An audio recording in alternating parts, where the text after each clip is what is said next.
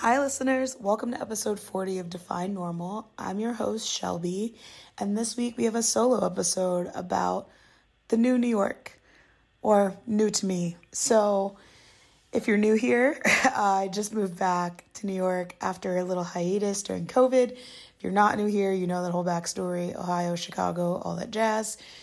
I am officially back. I signed a lease in Bed-Stuy, Brooklyn, and I have been here. I signed my lease and I moved in on December 15th. And then I had to fly to Ohio the next day because I was in a wedding on the 18th.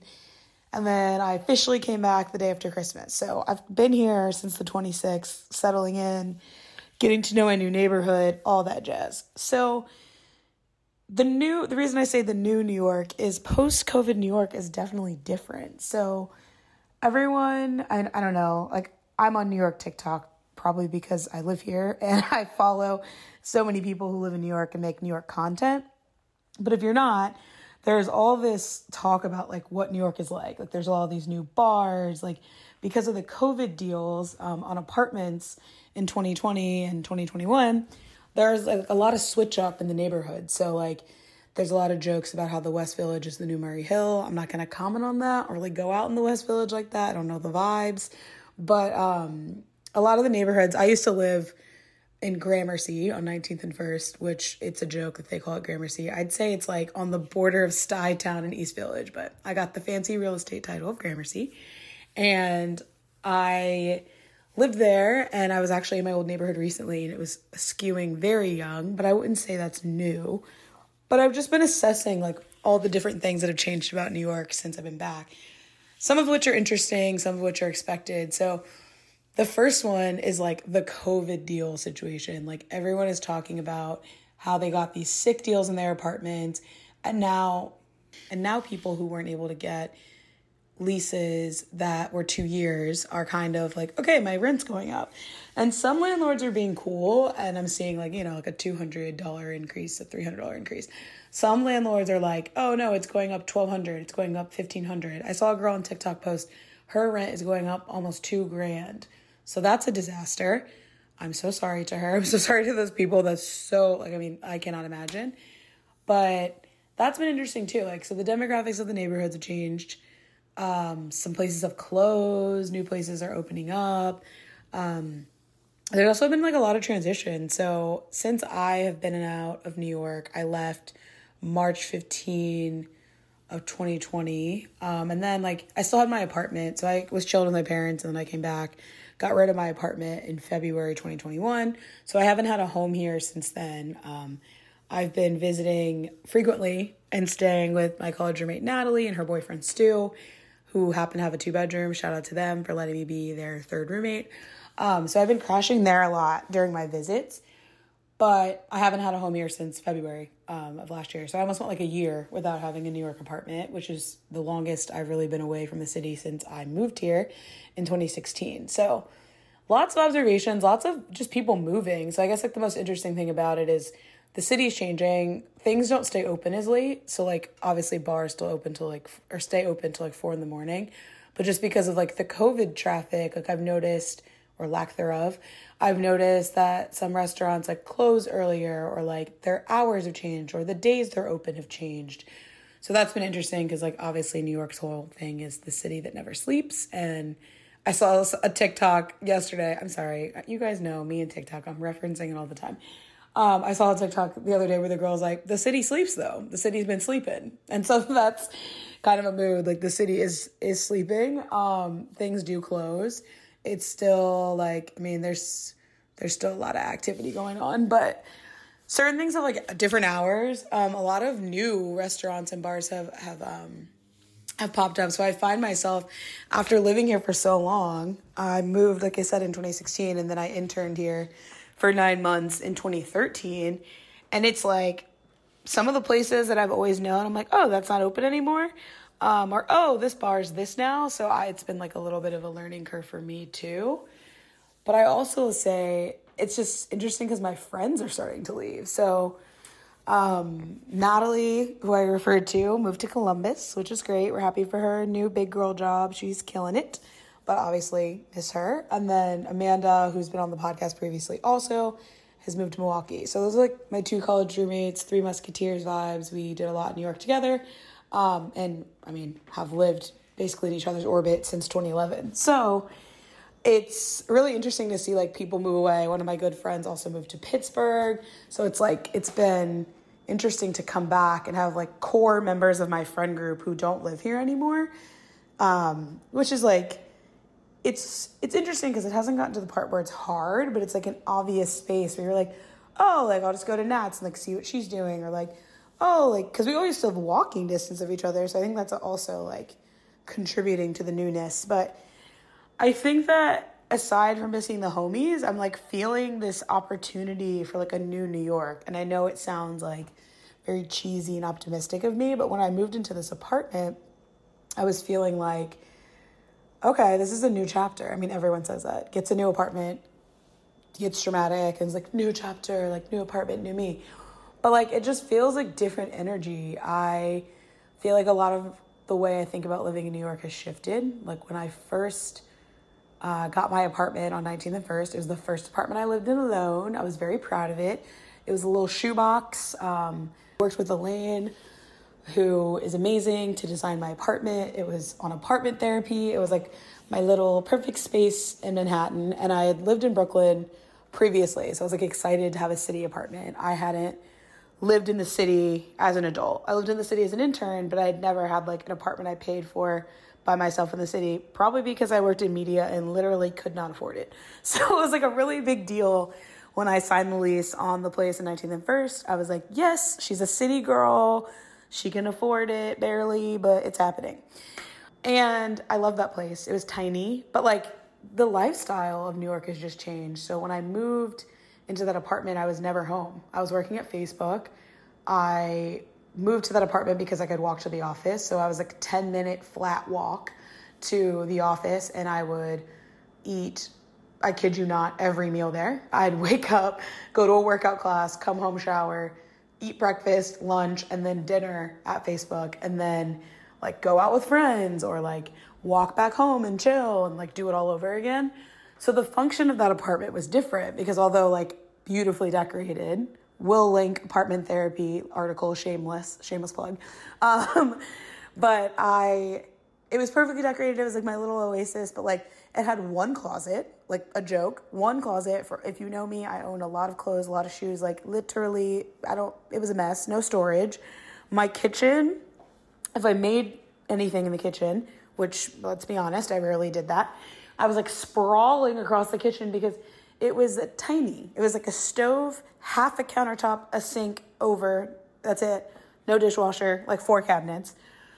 So I knew when I came back to New York that wasn't the vibe. Um, not only am I a different person, I've been spending all this time in houses, like stayed with my aunt and uncle in Chicago, stayed with my parents, like I've been in open spaces.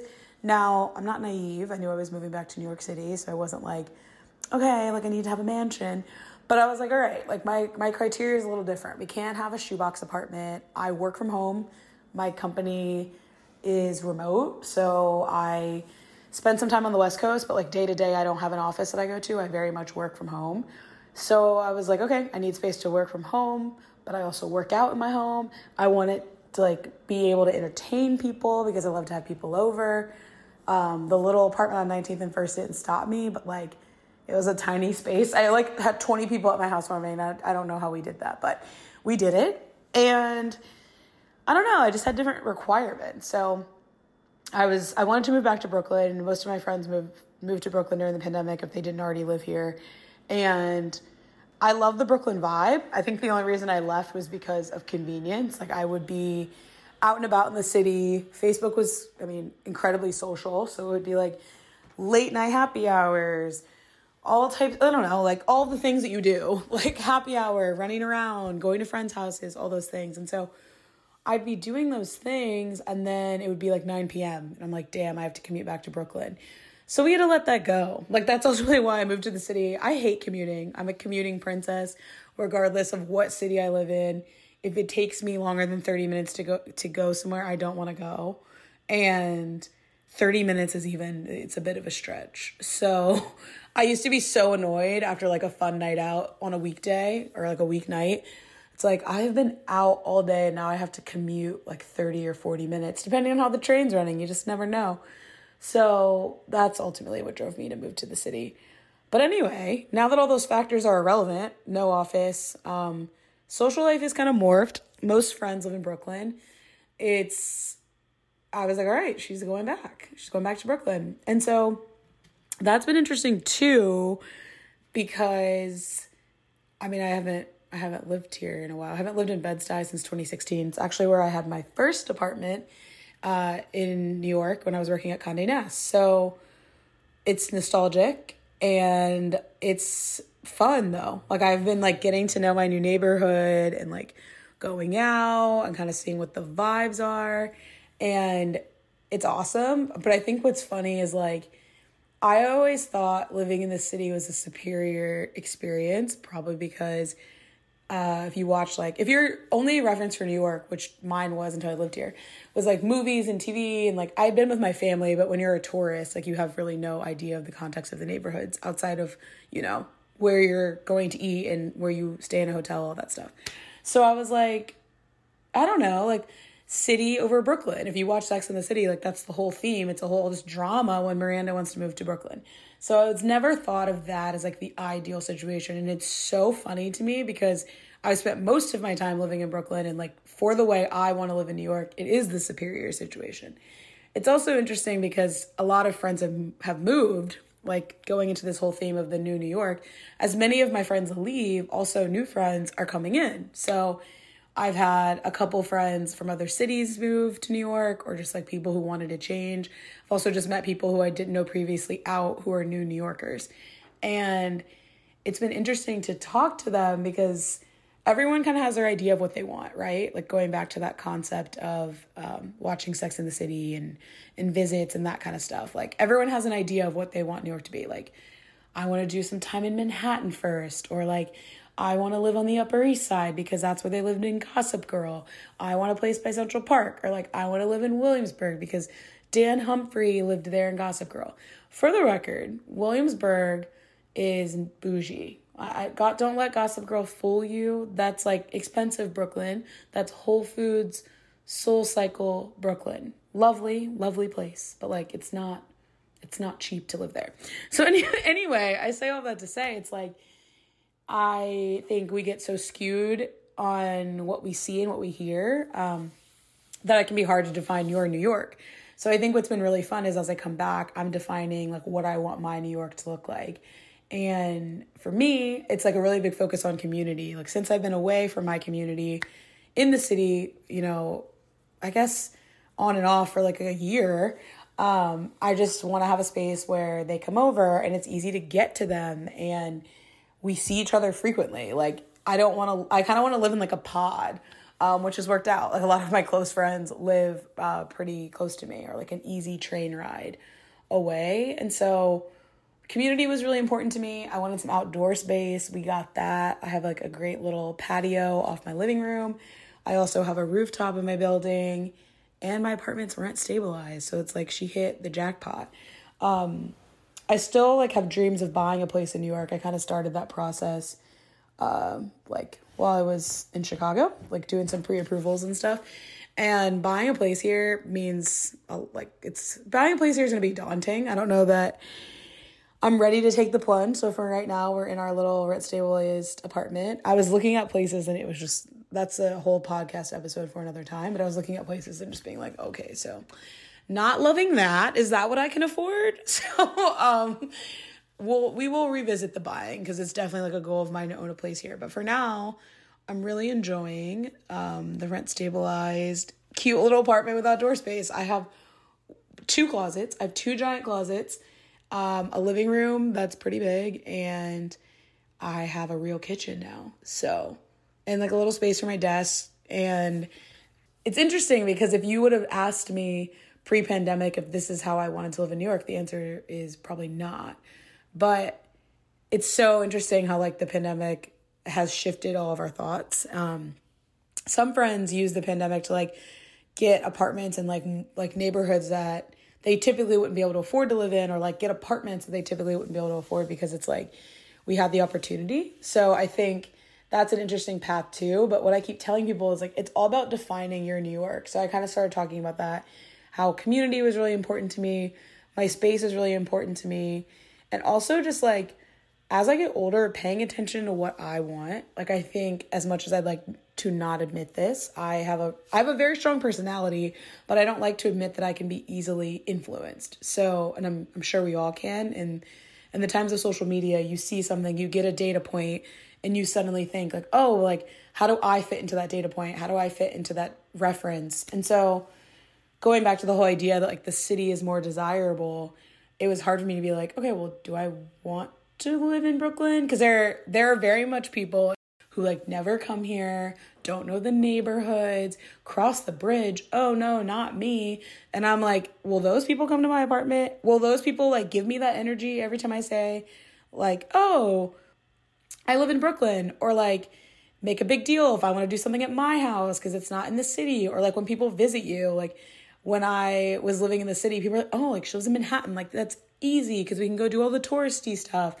Um, so I had had to get through like the thought process of am I moving somewhere that's like not as desirable, which is very silly, but like I have to admit is a thought process that I had. And also thinking about like my identity. I don't think I really uh, thought that hard about in previous apartment hunts about like what my identity means to where I want to live in a city.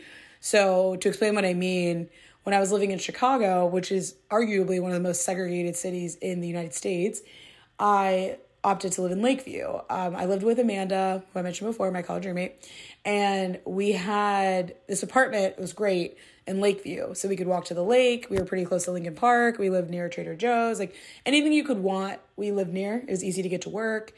And so it's funny, I moved into that apartment and I was like, okay, wow, like no black people really live over here. Like the one black person who I knew in that area is one of my best friends to this day because he was like, yeah, we're going to be friends because there aren't that many black people over here.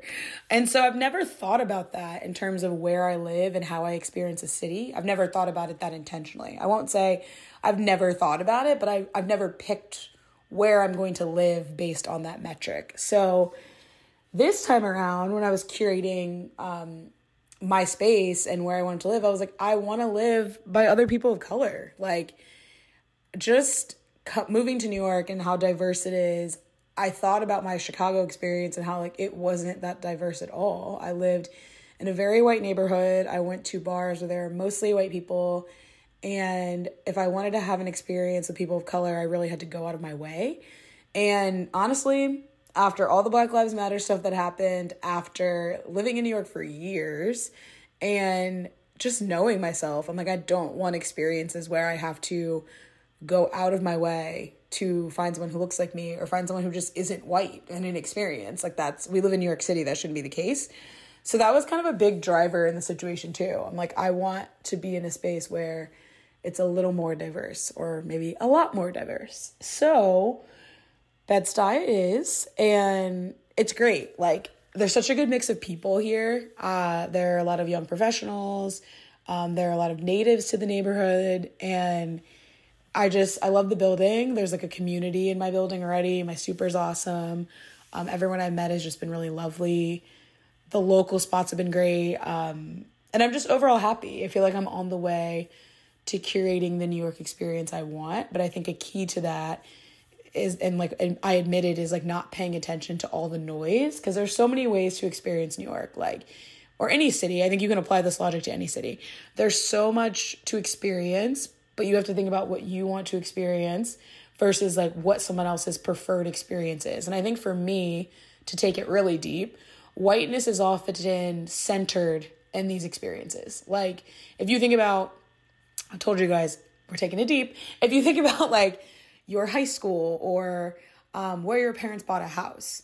Often, the most desirable neighborhoods, and I mean, my family is not exempt, as I've spoken about before, the most desirable neighborhoods end up being in predominantly white spaces for a lot of reasons that are systemic, right? Like redlining, um, systemic racism, like people not renting to people of color, um, financial hardship, etc. Like there's a multitude of reasons why that's the case.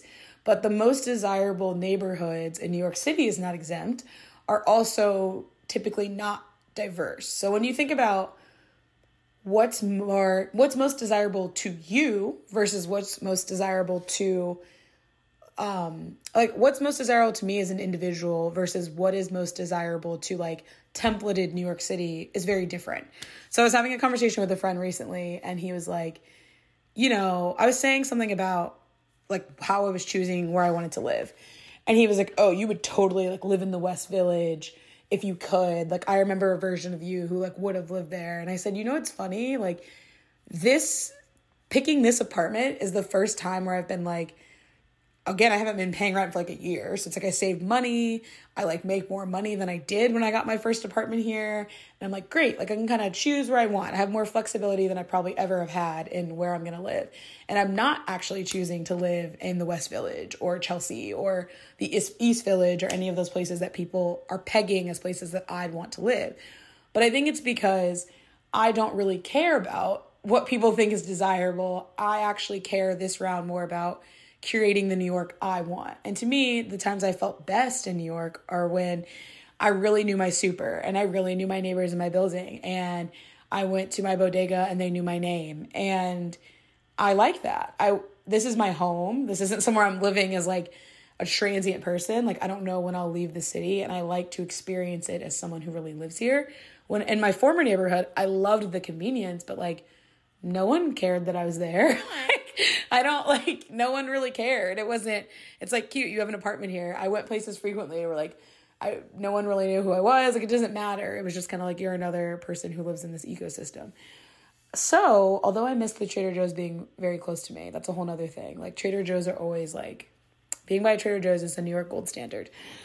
Old apartment was very close to Trader Joe's. We've let that go. This apartment is like a five minute Uber, bus ride, train situation, so it's fine, but still.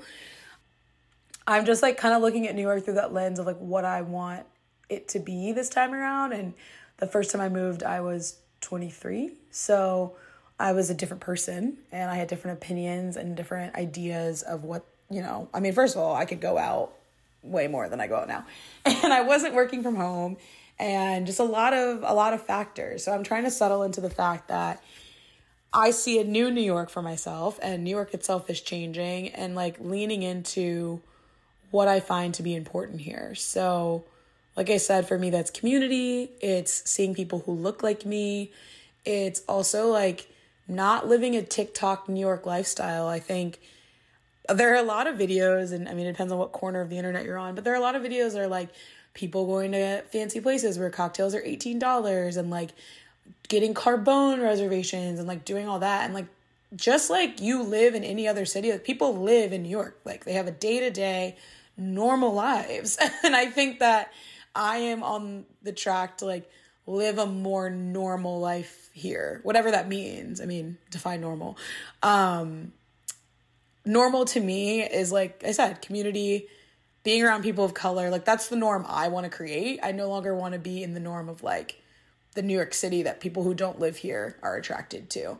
Because it's like, why do I hold myself to a standard of people who don't even look like me, experience New York like me and or like they don't even really know the city. Um so also interesting to hear locals point of view on this because a lot of local people will um will post about how the transplants are impacting New York, what their thoughts on our New York and I love it on TikTok when they respond to videos and like, yeah, of course that's your thought as someone who's like 28 from Ohio. And so I'm also fascinated by that. Like, I know I'm not from here.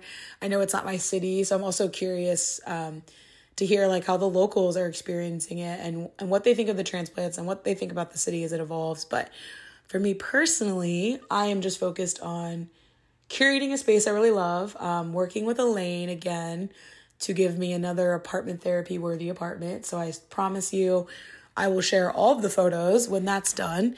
And also, I'm going to have her on for an episode because I want to normalize paying someone to help you with your apartment. I know what I like. I have a vision, I have a board, but I do not know where to buy the furniture. I do not know like anything about curtains and shades, and quite frankly, that she's better at it than me. So, she's the woman for the job. And we are going to have her on to talk about that because she has helped people curate so many dope spaces in New York. So stay tuned for some time with Elaine.